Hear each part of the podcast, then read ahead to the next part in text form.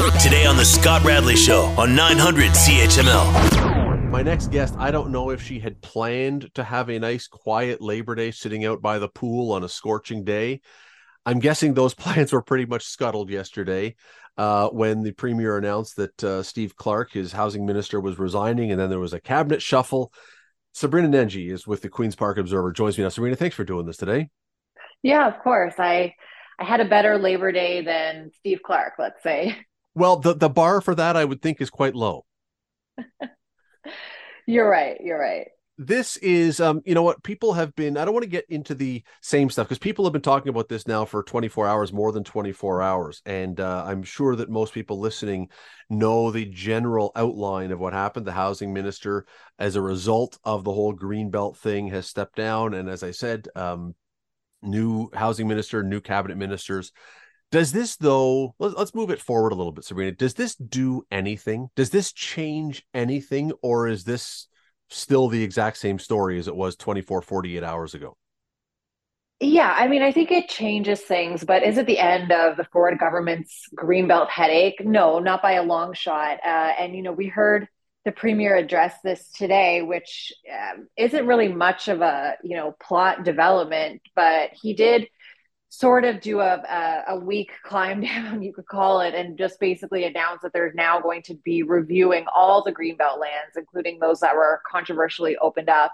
Um, so there could be more coming, but he wants to make sure this you know th- this uh, carve up stands on its merits. So there's a lot more detail I want to hear uh, about this. Uh, you know, it's it's sort of vague at this point, but I think that just announcing a review is some acknowledgement that the government has you know has admitted that this process was flawed, um, because it becomes a credibility issue. If if you're admitting the process was flawed, how can people trust the results of a, a flawed process? And so now they, they're saying they're going to look into it make sure everything's on the up and up. But I don't really see the Ford government backtracking on these controversial lands. I mean, there's $8 billion, more than that, up for grabs.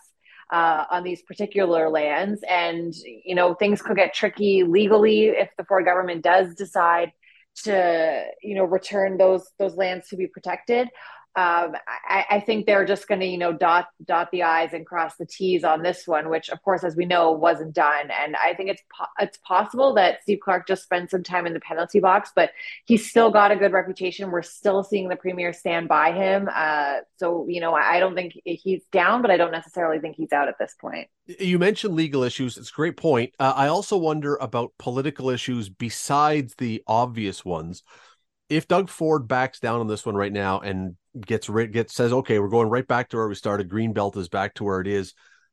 Does that not send a message to the other parties and frankly anyone who disagrees with any position he has, whether it's education or healthcare, anything? Press hard enough and he'll back down. Is it not sort of throwing chum into the water to make his life horrible for the next few years? Yeah, I think I think that's a good point. I mean, there's no uh, you know good way out of this for the premier right now. Um, I mean, we've already got NDP leader Marit Stiles, you know, as the premier was talking, put out a statement saying that you know this this review is not really what they've been calling for. You know they want it to be a full on reversal. And i do think that the ford government has sometimes rightfully shown that they're willing to backtrack on on you know controversial policies. I mean just remember during the covid days at the height of the pandemic uh, when they were shutting down playgrounds. I mean they they obviously uh, change their minds on that after after some backlash. But uh, this is no doubt a major credibility credibility issue for the PCs. Um, and I think we're starting to see some cracks a little bit in Ford's popularity over the last few years that's gotten him this majority mandate. That more and more people are saying in public opinion polls that they believe the Ford government is uh, you know, in it for themselves or they just look out for their insiders. And I think that, you know, especially for a premier like Doug Ford, who likes to say that, you know, the, the only polls he cares about is when he goes shopping at Walmart and hears from folks there and, you know, proclaims to be for the people. I think that this is something that he's going to be really unhappy with and, you know, could potentially be the beginning of the end for them, uh, politically speaking. So um, I, I do think they're not going to backtrack on this entirely. They've been spinning their housing narrative, but certainly certainly, you know, to show the people that, you know, there was some process here, I think would would go a long way for this government. This is not just a point, uh, a question about the Ford government. It's a question about, frankly, every government. But we'll use this one because it's the story right now. If this is we, we've heard from a number of members of the government that look, it's a very, very tiny bit of the green belt that's actually being talked about, and it's not the whole green belt and all the rest. How come governments, as a rule, when they do something controversial, have such a hard time getting their message out in a way that's clear. If it's if there's nothing here surely the communications people can make that point or the government can make that point. And this happens again and again and again that somehow the communications gets lost and they say we were all just misunderstood. Why do they not do a better job communicating if it's nothing?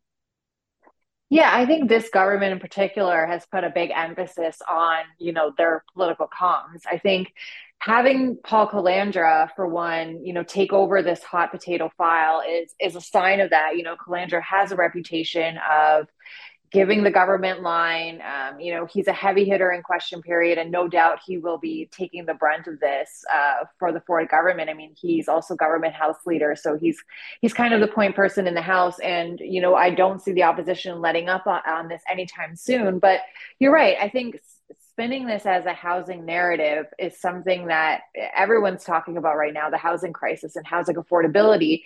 Uh, and it's something that needs to, that needs obviously to be resolved. I think you know this government just pushing that line eventually people are going to see through it. I mean when you're getting asked questions about uh, you know the process of this and you know ministerial accountability it's like you can't just keep pushing the housing line or attacking reporters for owning a house which we saw the premier do. I mean clearly uh, ford has been rattled on this. And so i think that to kind of have you know uh, some some humility some you know more acknowledgement which we did see a little bit of today that things were not done up to snuff, I think would go a long way with the public, especially on the trust factor here. Well, we'll never know this, but what do you think the meeting was like when Ford called Paul Calandra into the office and says, "I'd like you to take this job"?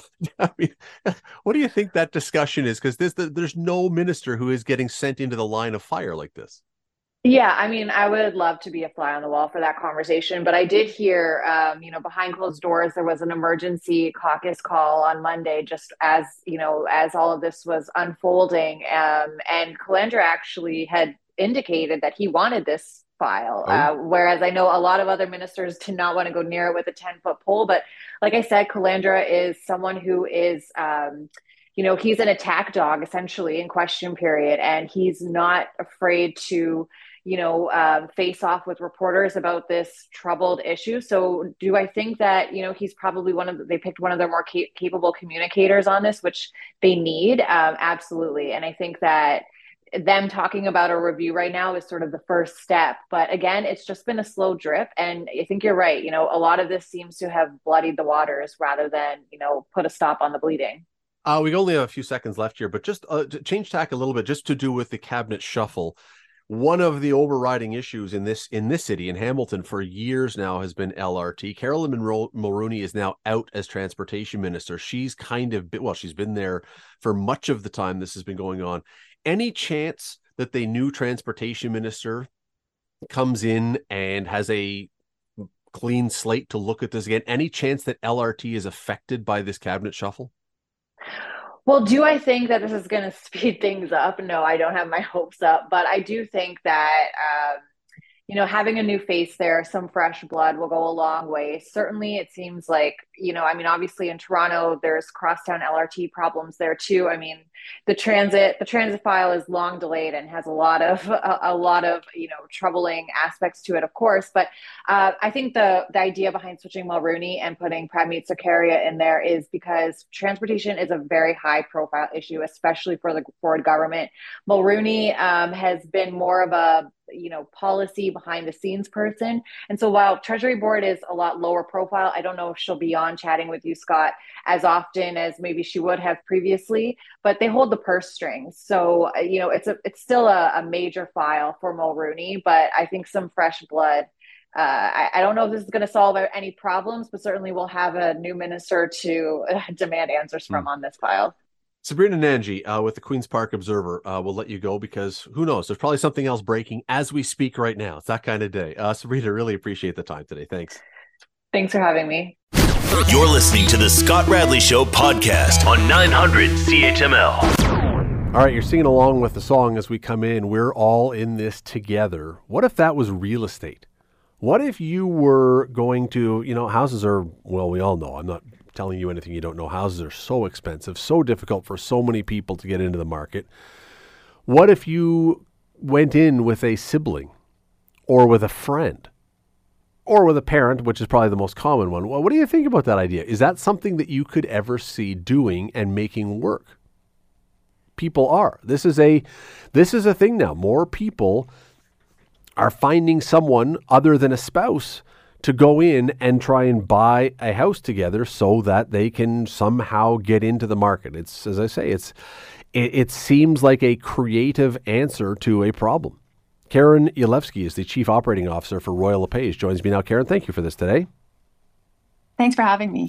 This does sound, you know, a- anytime there is a challenge, uh, creative people will find a solution. This sounds like one of those creative solutions.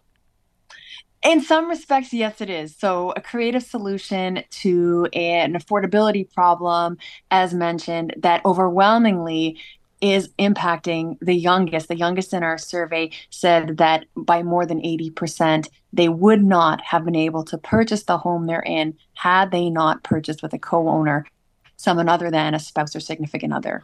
So uh, there, in my mind, there are three different groups that fall into this: parents, siblings, friends. So let's go through those because I, I would think that the most common one would be parents. And, and even if the parents aren't going into it necessarily as co owners, we know parents have been helping kids forever. Here, though, we are talking about the parents, I guess, are signing on as co owner of the house with their child.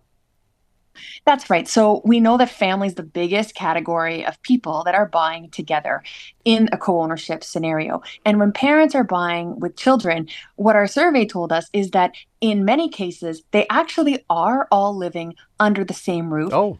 But in about as many circumstances, they're not. So that's where you see that there's sort of two issues at play. You've got the financial issue, and then you also have the multi generational, what we perhaps often think about when we think about families living together someone looking after a, a child or someone looking after an elderly parent. In your in the numbers in the surveys you've done, is there a different response to that as far as the multi generational families living together, as far as first generation Canadians? Because other parts of the world, that's a very, very common thing. It hasn't been always that common here. Is it more common with newcomers, or is it now becoming very common for everyone? Well, our survey didn't delve into whether the people responding were newcomers or not. Certainly, we know that from a cultural perspective, there are many cultures where this is more common, but we also see it here in, in all sorts of cross sections and cultures throughout Canada as well, simply because of issues like who people outside of the home working, uh, people living longer than they ever have before and being more comfortable in their home as opposed to an assisted living facility. And we know with COVID, people's lifestyles changed to some extent. During COVID, people moved in and out of homes differently. We saw people congregating together in bigger homes in more suburban or rural areas. We saw young people not fleeing the nest as earlier right. as early as they typically would. So some of that's still working its way through the system, but we certainly know that people are living in multi-generational uh, generational uh, dynamics uh, more and more. What about the um, the legal part of it? So, if, if on your own home, if you sell your own home, your primary residence, there's no capital gains tax right now if you sell it. So whatever you make on it is money that you can apply to whatever. But if you own a second home, there are capital gains taxes, right? So if you are now living in your own home as a parent, but a part owner of another home, if that other home sells, is there capital gains or can the other person who this is their only home, you know what I'm saying? Can they just write it? How does it work? Sure. So, without pretending to be a tax expert, certainly on a secondary home, there are capital gains that typically would apply. You can only have one principal residence. So, that is a consequence that we would encourage people to understand. So if a parent is on title now to a second home and that home is going to be held for a number of years where you're going to see appreciation and value, which is what is going to trigger those capital gains upon disposition, that's something that should be worked out in a legal contract at the outset of the purchase at Royal LePage, we're talking about this survey, but we're talking along with it about how people need to be prepared and go into these relationships eyes wide open, understand the financial risks, burdens, responsibility, and then also the responsibility of actually who's caring for the home, who's going to mow the lawn, who's going to make sure yeah. that everything yeah. is, is taken care of inside and out. And I would think with siblings uh, buying in together, that's a obviously a big one. Let's skip over siblings for a sec. People can let their imagination run wild about whether they could do this with their own sibling.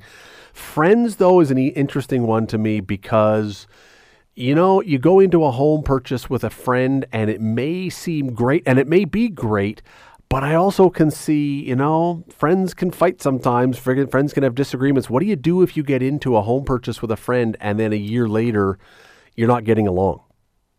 So exactly, you know, these things can happen, right? We know that that's a potential. So the best advice is at the outset to ensure that you know exactly what will happen and it's in writing, all parties in agreement as to what will happen if there's a disagreement. What will happen if one party can't afford their payments on the home? What if one party meets somebody and wants to get married and now they need to go off and rent or buy another home? What is going to trigger a buyout or a sale of the home. On the flip side of that, where it can become more of a interpersonal or emotional issue, less about the money. Let's take the example of friends buying into a cottage property, a recreational sure, property. Yeah. Those typically aren't used 365 days a year. So that can be a great idea, right? Here's this property that you only had to pay a quarter of or a half of, and you get to enjoy it for X number of weeks per year. But that relationship also needs to be spelled out very clearly. Who's going to stock the fridge when they leave? Is there going to be a professional cleaner come in as people switch off for their weeks? Things like that. People get excited at the beginning of these types of transactions, but they really need to think through all of those details to make sure it's successful. And it's so difficult, I would imagine, if you've got a real if you have a friend who's close enough that you would be willing to do this it's awkward to say, "Oh, let's make a contract. Let's put it in writing," because you know uh, we'll figure it out. We're we're but I mean it's it's almost it seems difficult or it would be difficult to make sure it's so legal, but you almost have to.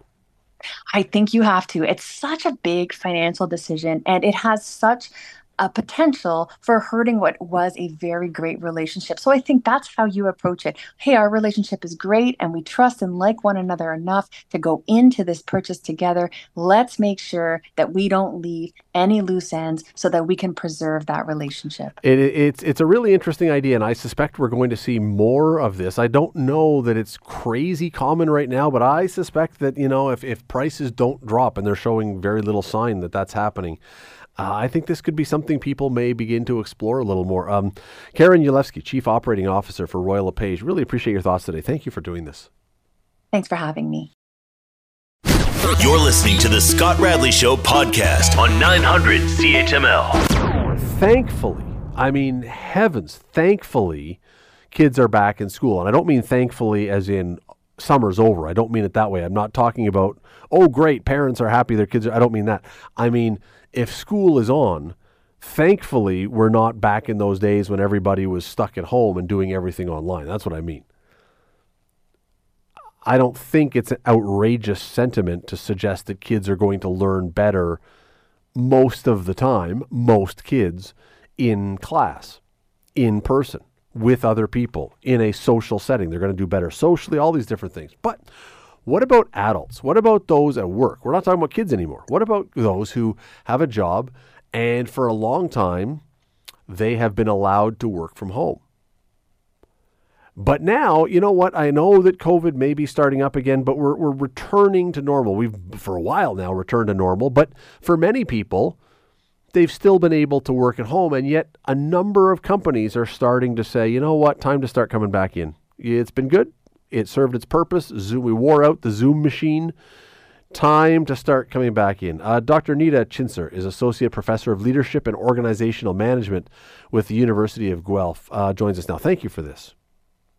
Thank you, and thanks for having a back to school quiz on day one. Well, there you go. Now, you.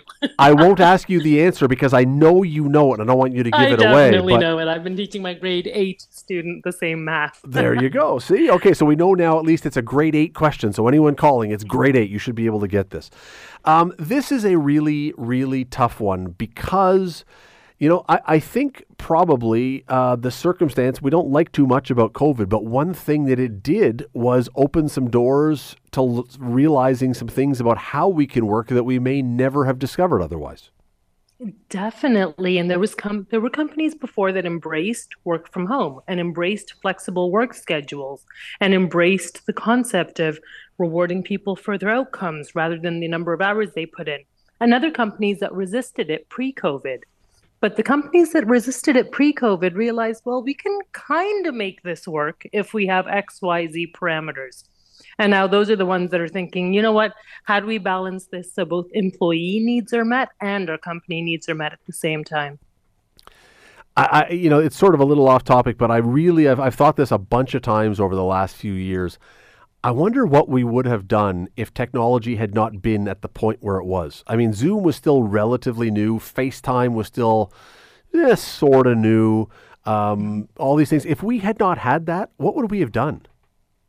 Well, I actually started teleworking back after my MBA in 1999. Oh, well then. And back then we had virtual teams and, you know, we had these global teams. I was at Nortel Networks, you know, Canada's darling back in the day in Hewlett Packard. And we would do phone conferences. We used the telephone system to do our conference calls. You'd put the phone on speakerphone in the middle of the conference room. Everyone would take turns speaking. So teleconferencing existed well before Zoom and FaceTime. And sometimes when you're on a meeting and you notice half of the people have black screens on, their video's not on, you kind of feel like you're back in 1999, the teleconferencing days with those Nortel Networks phones. The difference, though, is that, uh, and there are many differences, obviously, but with uh-huh. Zoom or with the visual ones, it felt like you were together. I, I don't know if, if a conference call feels, I've been on a million conference calls for press conferences, whatever. It, it's hard to know who's there. It's hard to, it, it's so, I, I thought it was so different seeing people as part of the process. Definitely. And there's so much of our communication that comes yes. from nonverbal. Yes. And so when we think about it, 85% of our communication, you get someone who's nodding, someone who's wrinkling their eyebrows because they're confused about something you said, somebody who's multitasking and it's clear that they're multitasking. Those things would happen when we were face to face and we could react to those. So even as speakers, we felt more engaged. We felt like we were having a greater connection and people were speaking up more. Beyond that, when there was a meeting, you know, 10 minutes before the meeting, you'd be having an informal conversation with the people. 10 minutes after the meeting, you'd be having an informal conversation with people would ask questions or there'd be follow-ups or you'd say you know have you done the project that i asked you to do? And that was very organic. And when we moved to exclusively remote we lost a lot of that.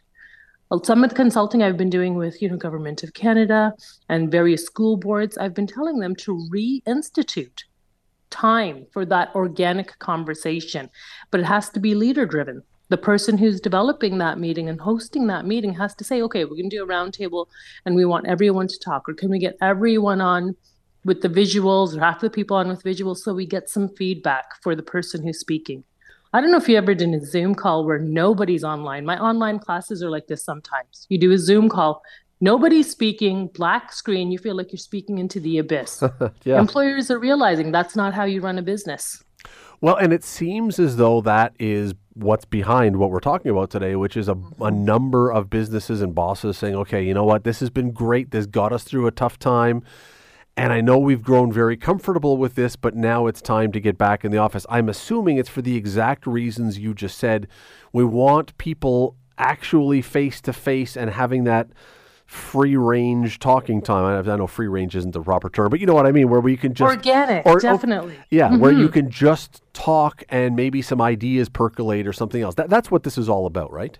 Well, that's probably one third of the equation. Okay. The other third of the equation is that when we went to working remotely, stats showed us that we were actually working more hours. We were putting in more time in meetings, but we didn't increase our productivity. Um, but we were really, really good at our jobs. What we lost track of was where the organization was going. So the organizations have pivoted. They've changed their direction, they've changed their product, they've changed their tempo, and they don't have a way to really communicate and rebuild that organizational culture. So that's the second part of this is that they're saying we need to not just have people who are good at their jobs, you know, jobs will change. We want to have people who are also understanding what the organizational mission is, who identify with the organization, who want us to help achieve our goals and know what our goals are. And that's really hard to do when everyone's only focused on their job. Mm. The third reason, of course, is that there's it's really, really hard to measure productivity and know who's struggling and who needs help and how you can coach and develop your employees. And some of the consulting I've been doing has been you know, employees coming to me saying, I haven't had a performance review in three years. I don't know what's wrong. And then on the flip side, one who's working flexible hours and working remotely with high levels of autonomy. How do we even figure out where they need help, where we can give them some developmental support, and how we can advance their career? So those three are kind of the trifecta, causing organizations to ask for people to come back into the office. Oh, we are talking with Dr. Anita Chhinzer, Associate Professor of Leadership and Organizational Management with the University of Guelph, about companies asking people now to begin really coming back into the office. You said something in the first of those three things. I made a little note here. You said we we worked more hours, but we were mm-hmm. less productive. Did I get that right? And that is is actually research coming out of Harvard Business School and consistent with research coming out of Statistics Canada. We were putting in more hours and going to more meetings. Um, and the struggle was because it was harder for us to help find team solutions. So I might have been struggling with something independently, and my colleague is struggling with something independently. If you were in the office, you could poke your head up, ask a question, and get back and solve that problem. The other thing is we were getting into over meetings. People were being invited to too many meetings mm. and a means to ensure that communication was happening.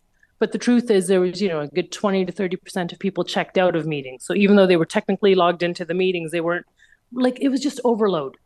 They weren't processing anymore.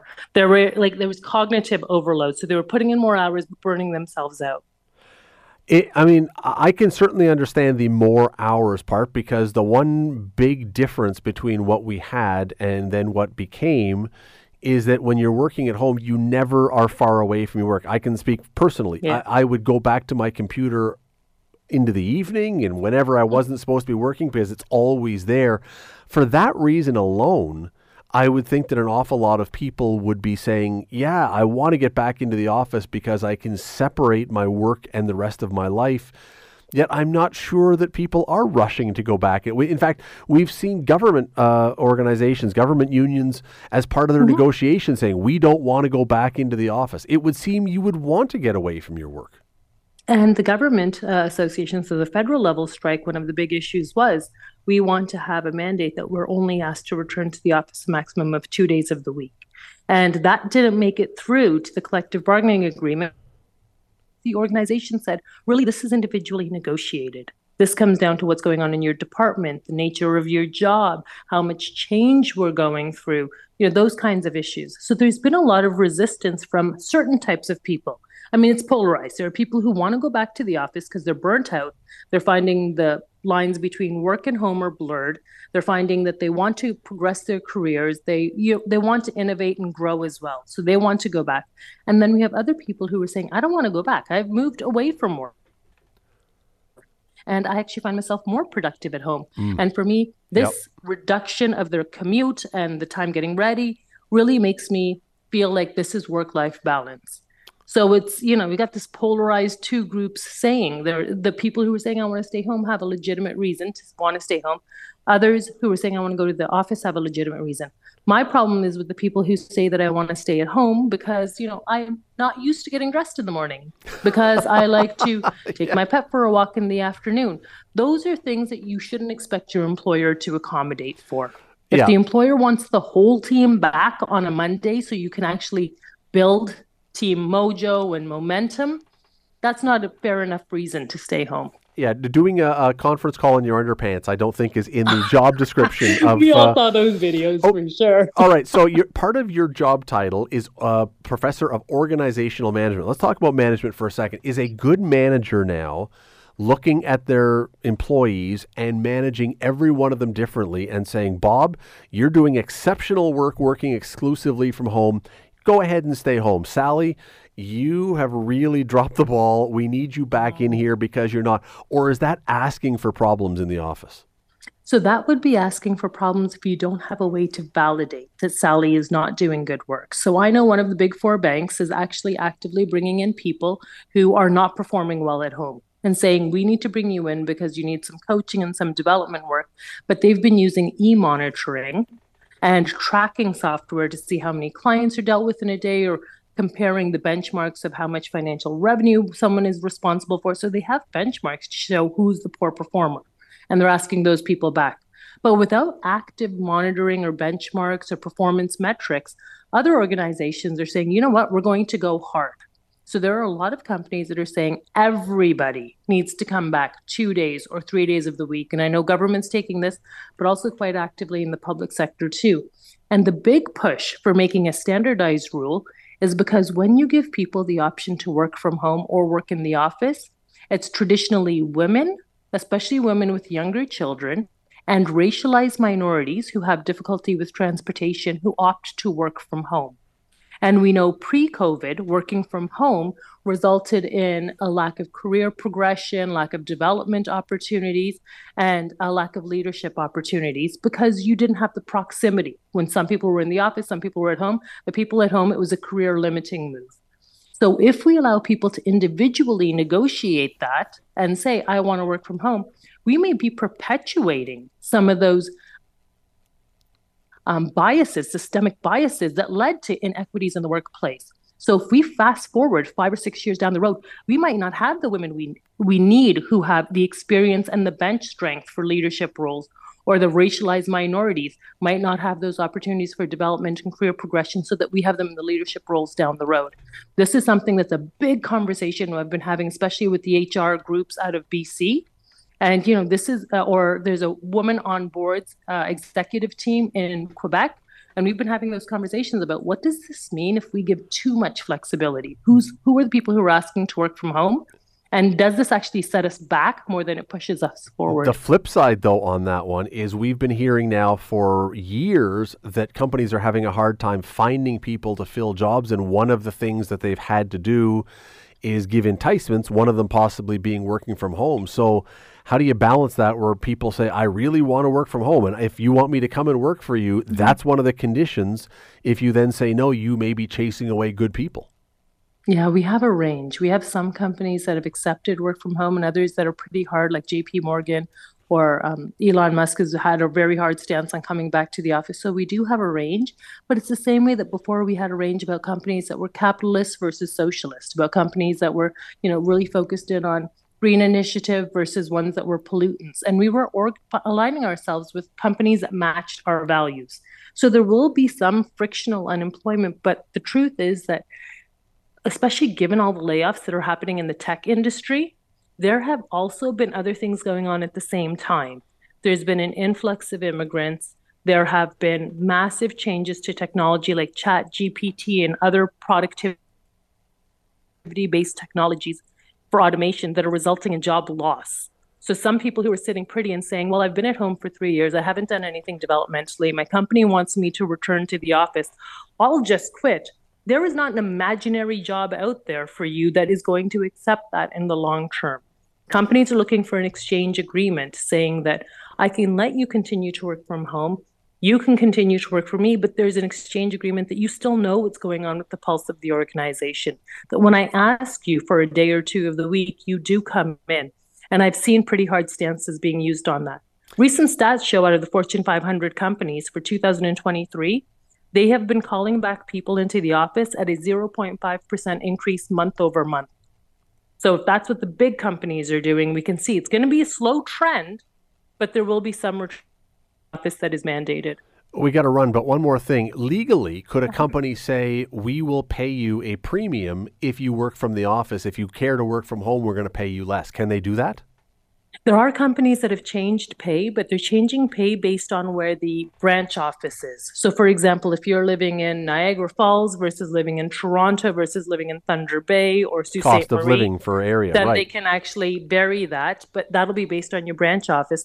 But giving a premium to entice you to the office is something that hasn't been legally challenged. And companies aren't looking to pay more. They're actually saying if you're working remotely, let me cut your pay. And that's the negotiation. It's not that you're going to get more for coming in. There's not more money to give out. they're saying we might have to give you a bit of a, a penalty for staying at home. And can we possibly, you know, interesting increase the and in, increase the financial benefit to us of you staying at home. Very interesting. Uh, Dr. Nita Chhinzer, Associate Professor of Leadership and Organizational Management with the University of Guelph. Uh, great chat. Thank you for doing this today. Thank you. Have a great day. You're listening to the Scott Radley Show podcast on 900 CHML. The Rolling Stones say they are going to be coming out with their new, first new album since 2005. The last time the Rolling Stones put out a new album, the first ever video was uploaded onto YouTube around the same time. It's been a while. It has been a while. It was the it was the year of Hurricane Katrina. It has been a while, but the Stones say no, we got a new one coming out. It is going to be called Hackney Diamonds, and we're going to learn more about it in the next few days. However, I do wonder about this. Not that the Stones can't put out an album; they can do whatever they want. They're the Rolling Stones do we want artists who are now in their golden years? And really, I mean, I, am not hy- being hyper, hyperbolic. They they are getting up there. They're all in their 80s. Do we want new music from groups like the Stones, from Paul McCartney, from Willie Nelson, or whoever? Pick any of your older artists. Do we want new music, or do we just want to hear the hits that we th- the, the reason we love them from way back when? Let me bring in Lou Molinaro. He's an instructor at Durham College and the Harris Institute for Music. Lou, how are you today? I'm doing well. Thanks for having me on your show. Hey, thanks for doing this. I appreciate it. Let's go there. Do we want new Rolling Stones music, or do we just want to hear Start Me Up and Satisfaction and all these songs that we've loved from the past?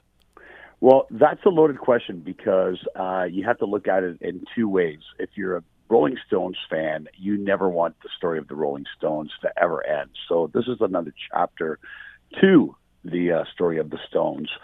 Um, there's uh, uh, then there's the other uh, side of the coin where you have uh, music fans that perhaps are not the dedicated true Rolling Stones fans that just don't want to um, water the, uh, the the the big hits down right by just putting another album out because they they don't really feel it's that necessary.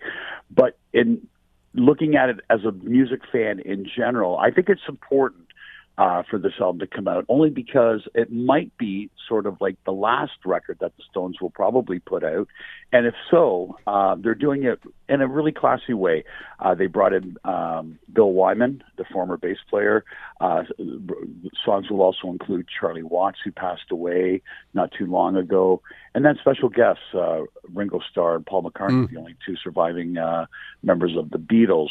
So I think, without saying this is going to be our last record, uh, it probably will be. And if it's going to be a bookend, uh, it'll probably be a historical one because there hasn't been, or nor will there ever be another band like the Rolling Stones. All right. Having said that, and I don't disagree with what you're saying. I, I don't know if I would say there will never be a band like. They're in the they're in that group. Let's put it that way. They are in that very elite group where they can pretty much do what they want. But is there a risk here that this comes out and we don't know what it's going to sound like yet, but is there a risk that people go, yeah, they never should have done this? They, you know, it's too much. It's too.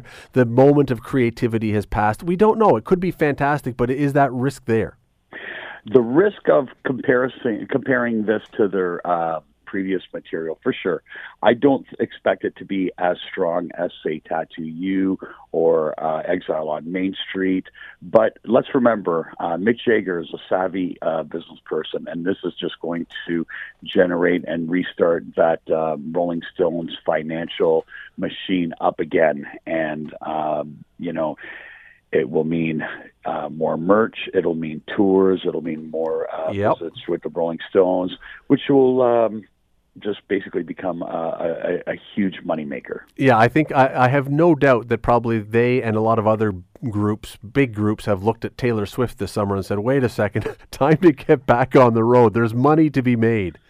Sure, and you brought up a good point. These gentlemen are in their 80s, or at least Keith and Mick are. And um, I don't think many of us are expecting the capacity of music to be as strong as it, what, what it was. But who knows? This could be the last time we see the Rolling Stones. So I think it has that sort of uh, importance to it. Yeah, it, it's a different way of doing it because um, the one person that always comes to mind with the opposite is Billy Joel, who I, I've heard him talk about this where in an interview where he stopped basically making any music 25 or 30 years ago. He said, No, I'm done. I've made the music I'm going to make. And you know what? Nobody wants new Billy Joel stuff anyway. They want to come to a concert and they want to hear me play Piano Man and they want to hear me play The Stranger and they want to hear me blah, blah, blah.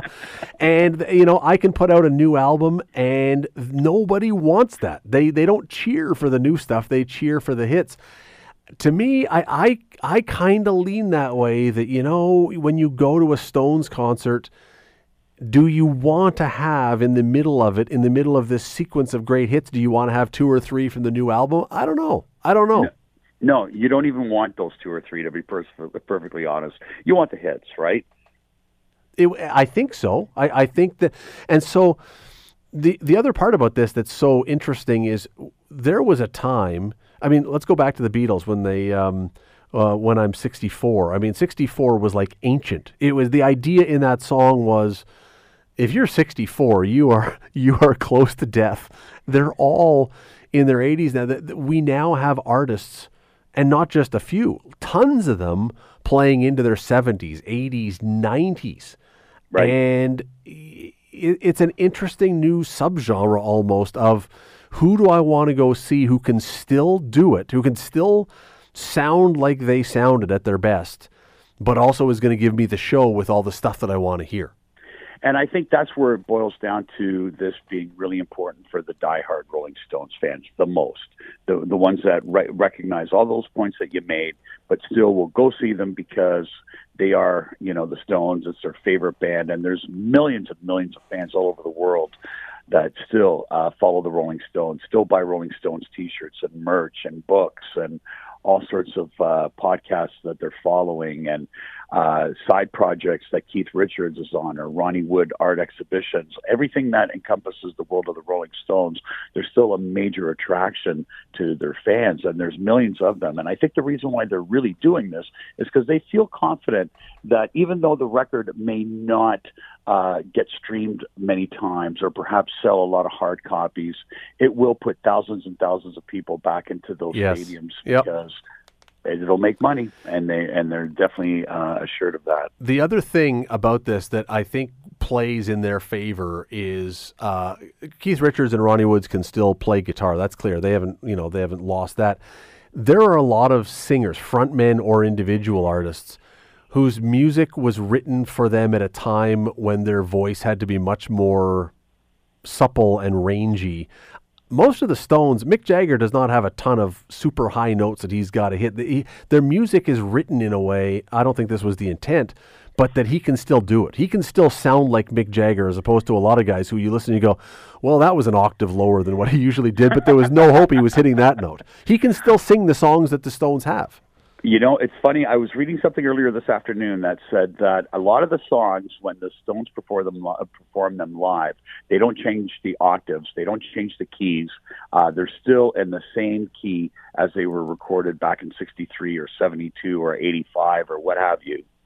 So that that has to say something. But then Mick is not your typical 80 uh, year old man either. There's something about him that stands out. He still jogs every day. He takes care of himself and uh, still has kids coming left, right, and yeah, center. yeah, yeah, yeah. He's Superman.